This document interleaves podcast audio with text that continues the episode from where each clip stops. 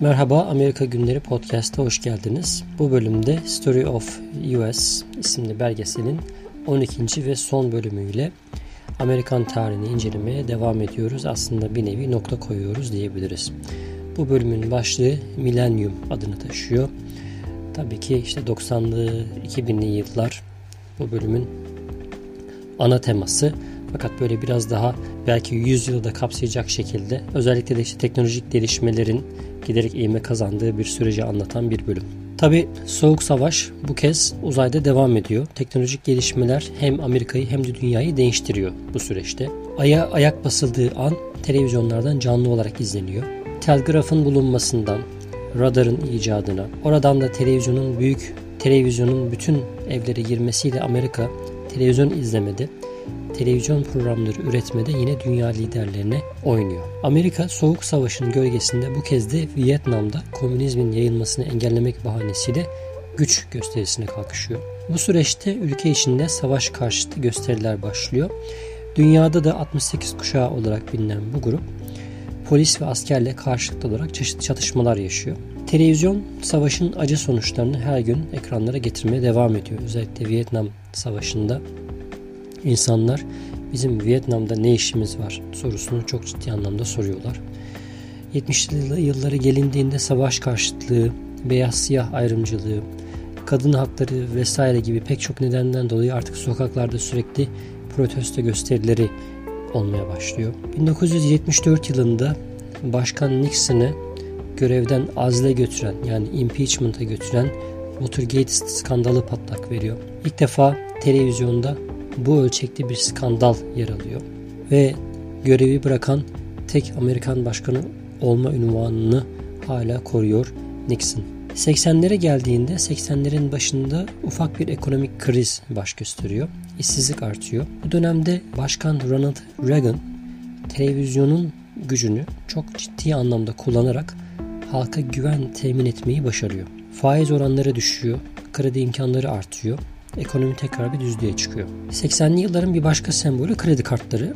Aslında 1958 yılında icat olmuş kredi kartları fakat bu yıllarda daha bir yaygınlık e, kazanıyor. Özellikle o döneme kadar sadece zenginlere has bir ayrıcalık olarak düşünülen kredi kartı artık orta gelir düzeyinin de kolaylıkla erişebildiği ve kullanabildiği bir ekonomik bağımsızlığına giden bir araç haline geliyor. 80'lerde alışveriş mağazaları, fast food dediğimiz hızlı tüketim restoranlar hızlı bir şekilde artmaya başlıyor. 1986 yılına geldiğimizde Challenger uzay mekiğinin havada patladığı an akıllarımıza geliyor. İnsanların işte canlı yayında televizyondan bu kazayı izlemeleri ve suratlarındaki o şaşkınlık ifadesi gerçekten kayda değer. Ve ardından tabii ki internet çağı, teknolojinin geldiği son nokta. 1976 yılında Steve Jobs ilk kişisel bilgisayarı icat eden kişi olarak tarihte yerini alıyor. 1980 yılında 300 bin adet kişisel bilgisayar satılıyor. 1990'lara gelindiğinde bu rakam 67 milyona ulaştığı söyleniyor. Tabi internetin ilk adımları 1969 yılında 4 bilgisayarın telefon ağları üzerinden birbiriyle bağlanmasıyla başlıyor. Daha sonra tabi bu ilerletiliyor. Artık dünyadaki bütün bilgisayarların birbirine bağlanması söz konusu oluyor internet vasıtasıyla.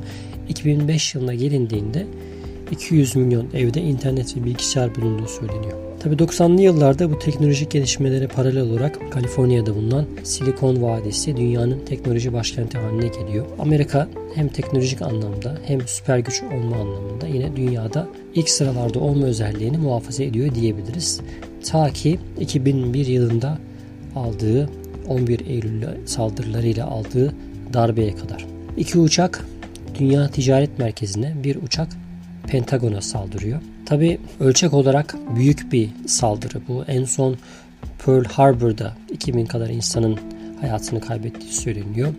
O günden bugüne kadar Amerika ciddi anlamda bir saldırıya maruz kalmamış. Özellikle ülke dışından bir ne terör saldırısı ne de bir savaş e, içerisine girmemiş. 3000 kişi hayatını kaybediyor 11 Eylül saldırılarında ve tabi dünyada dengeler değişiyor. Zaten belgeselin bu son e, belki 10-15 dakikalık kısmında 11 Eylül ve sonrasında Amerikan halkının nasıl bu hadiseden en az zararla çıkmaya çalıştığı, işte moral motivasyonu tekrar nasıl kazanmaya çalıştıkları, ülkenin tekrar tek bir çatı altında belli bir Amerikan kimliği altında tekrar bireye nasıl geldiğini ve eski güçlü günlerine nasıl hızlı bir şekilde döndüklerini anlatan bir bölümde sona eriyor belgesel. Evet 12 bölümlük bir maratondu. Bu bana eşlik ettiğiniz için teşekkür ediyorum. Takipte kalın diyorum şimdilik. Yeni bir bölümde görüşmek üzere. Şimdilik hoşçakalın.